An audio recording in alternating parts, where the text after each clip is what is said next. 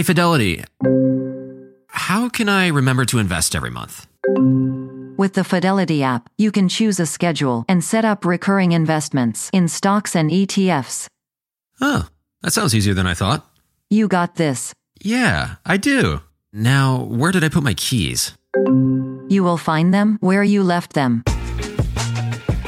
Investing involves risk, including risk of loss. Fidelity Brokerage Services LLC member NYSE SIPC. Go spread the word. When you get a fresh hot McCrispy from McDonald's and you can feel the heat coming through the bag, don't try to wait till you get home. Always respect hot chicken. The McCrispy, only at McDonald's. Ba da ba ba ba.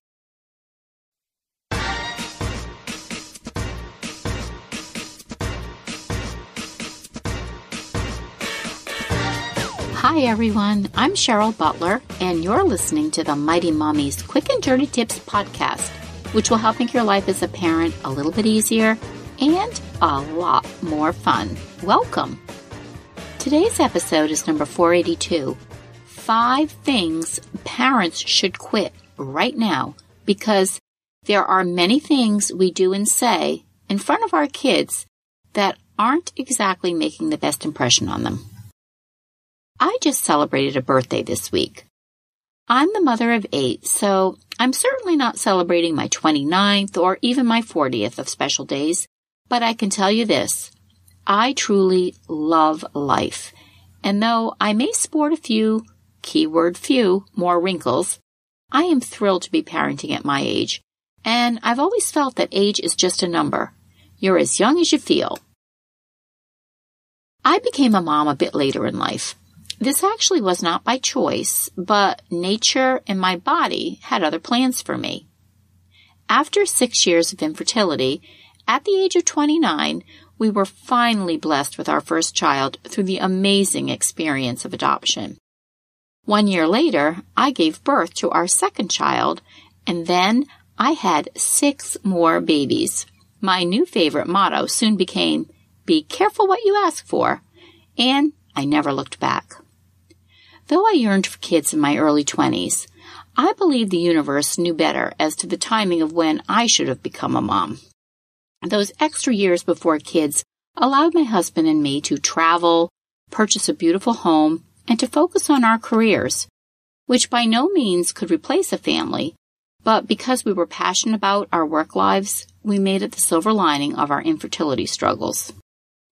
Nearly three decades and eight kids later, I've experienced a multitude of parenting ups and downs, but overall, I'm so happy to have learned from sheer experience.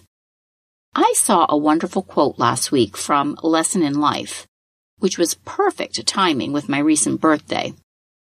As a mom in my early 50s, I found these five lessons, which were in the quote, very appropriate while raising kids. If you're ever questioning the job you're doing as a parent, these five things to quit could totally impact some of your parenting choices. Five things parents should quit right now. One, you can't please everyone. Two, don't put yourself down. Three, don't live in the past. Four, don't fear change. And five, don't overthink your decisions. Here they are in more detail. One, you can't please everyone.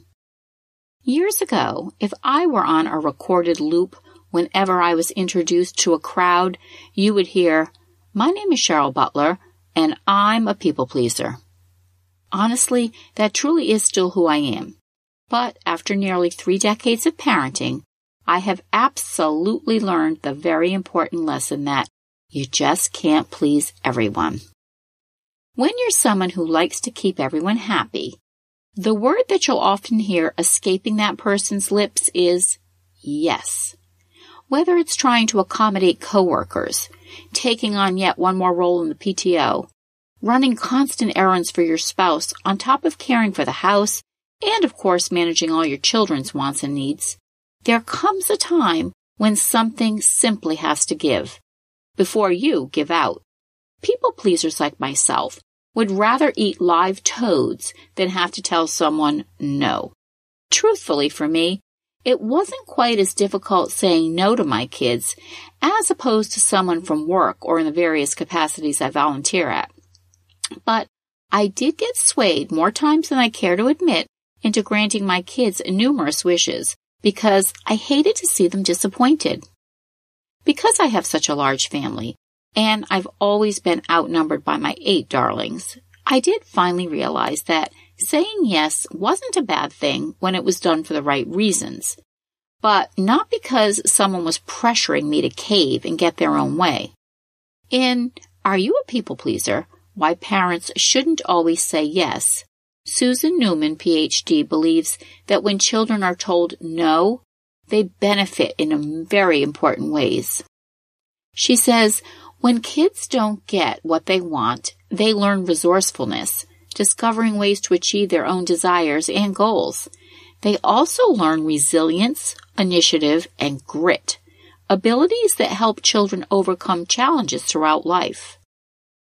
In my podcast, Five Ways to Say Yes to Your Kids, I share tips on when saying yes is a good thing and how to balance out the yeses from the nos.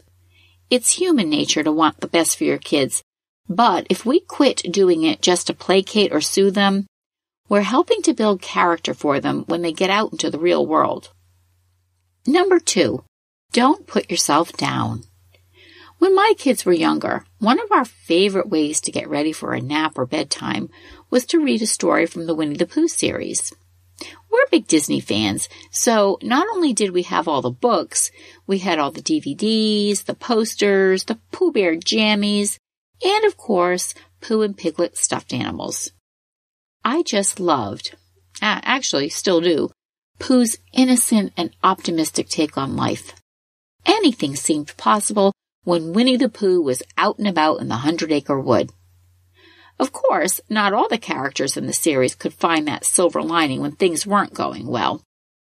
Eeyore, that cute but gloomy donkey, always knew how to put a damper on things with his constant negative self-talk. If there's one thing I find harmful and depressing to watch, it's listening to another person put themselves down. Some people don't even realize they're doing it but very often their self-sabotaging remarks are being done in front of little ears, their own kids.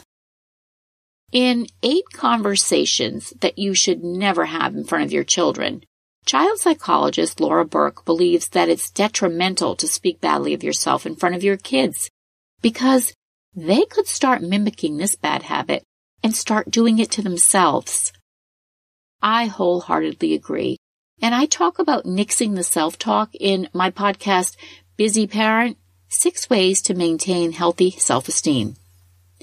I used an example about a haircut I got. Train yourself to dismiss the bad thoughts and instead replace them with a positive thought.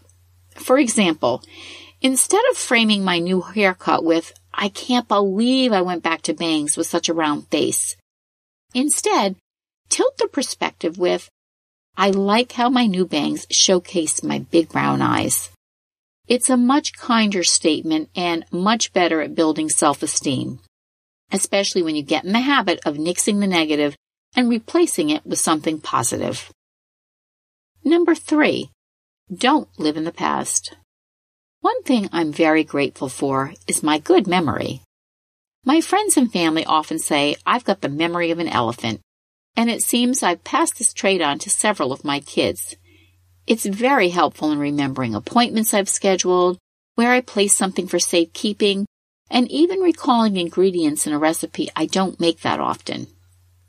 On the flip side, I also remember anything insulting someone has said to me, whether it be recent or years ago.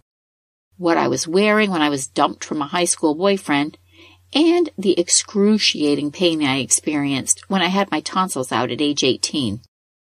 What I love about looking back on a past memory is remembering something really wonderful that happened in my life.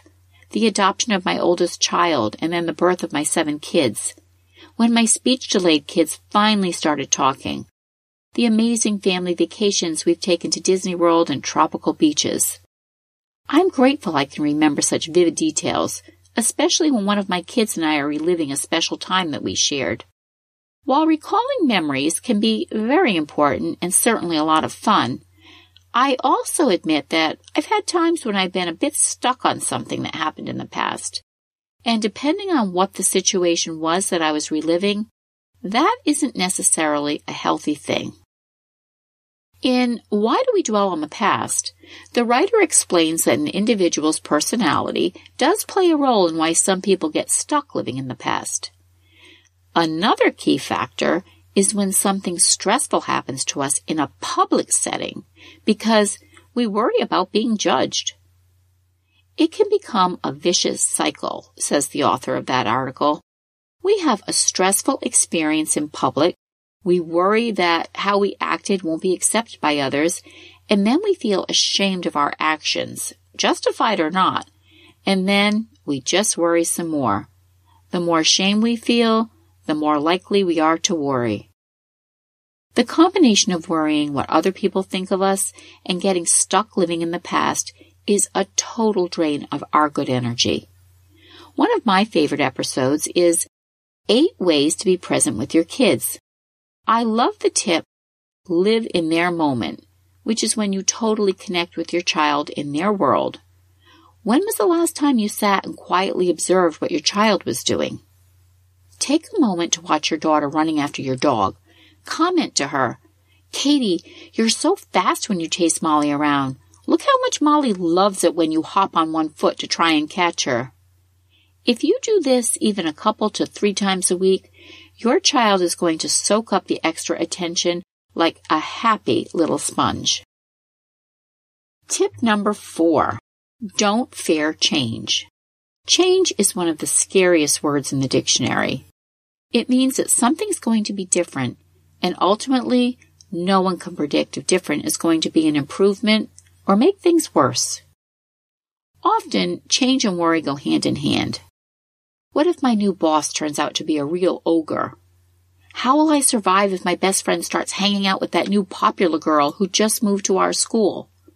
Who am I going to hang out with in the neighborhood when my only mom friend moves next month?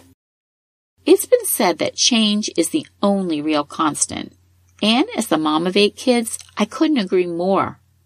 I don't always like change either, but through the years, I've learned it's much easier to embrace it rather than to resist it.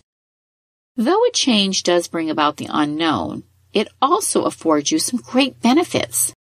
It means change can be a fresh start, means seeing things through a different lens. Change makes you stronger and more resilient. Change offers personal growth and can bring unexpected improvements. And change also means meeting new people. Quit fearing change and be open to the exciting possibilities. It could bring you a lot of amazing things that you're not expecting. For tips on handling some of life's big changes, my colleague Ellen Hendriksen, the savvy psychologist, can help. Number five, don't overthink your decisions. Some people are just born to analyze nearly everything that crosses their path. If gas prices continue to rise, will this affect the holiday sales? If we get more rain late in the summer, will corn and lettuce crops be harmed? She was a pretty good waitress, but she did forget my second Diet Coke. Should I tip 15 instead of 20%? When it comes to parenting, second guessing yourself is easily part of the territory. But for some, it's an excruciating process to come to a decision. I have a really good friend who I absolutely adore. But when she has to decide on a matter such as if her son can go to the movies a half hour early so he can play a few arcade games before the show starts, or if her daughter can join the before school band rather than stay after school two days a week, it's absolutely painful to watch her figure it all out. Me, I base my decision on whether or not dropping off a bit early before the movie is going to be an inconvenience time wise for me.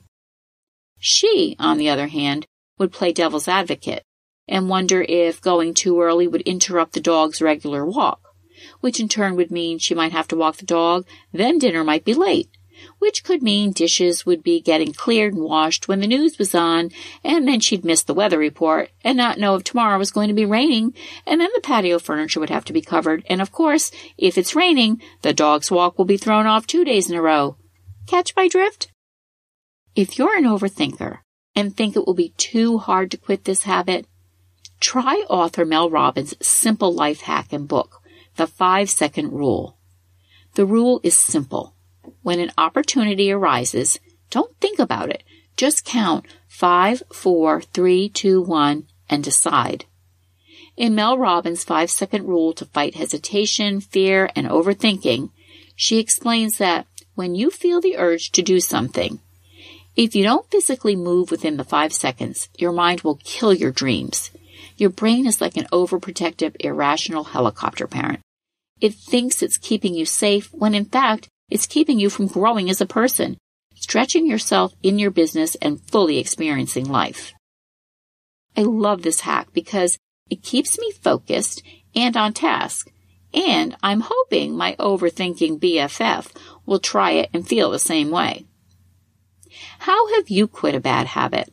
Share your thoughts in the comments section at quickanddirtytips.com slash mighty dash mommy. Post your ideas on the Mighty Mommy Facebook page or please email me at mommy at quickanddirtytips.com. You can also visit my family friendly boards at pinterest.com slash mighty mommy QDT. If you have friends and family that would enjoy listening as well, I'd love it if you'd share the link to this podcast and refer them to the website, which is www.quickanddirtytips.com slash mighty dash mommy. Here, you'll find hundreds of archived episodes covering a wide variety of parenting and family related topics. Wishing you all a great week with your families. Thanks so much for listening, and until next time, happy parenting.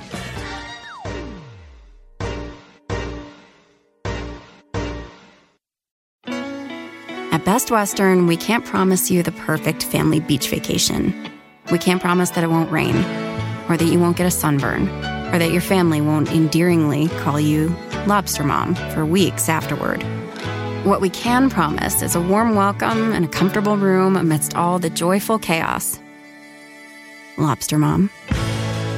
Life's a trip. Make the most of it at Best Western, with over 4,200 hotels worldwide. Meet the next generation of podcast stars with SiriusXM's Listen Next program, presented by State Farm. As part of their mission to help voices be heard, State Farm teamed up with SiriusXM to uplift diverse and emerging creators. Tune in to Stars and Stars with Isa as host Isa Nakazawa dives into birth charts of her celeb guests. This is just the start of a new wave of podcasting. Visit statefarm.com to find out how we can help prepare for your future. Like a good neighbor, State Farm is there.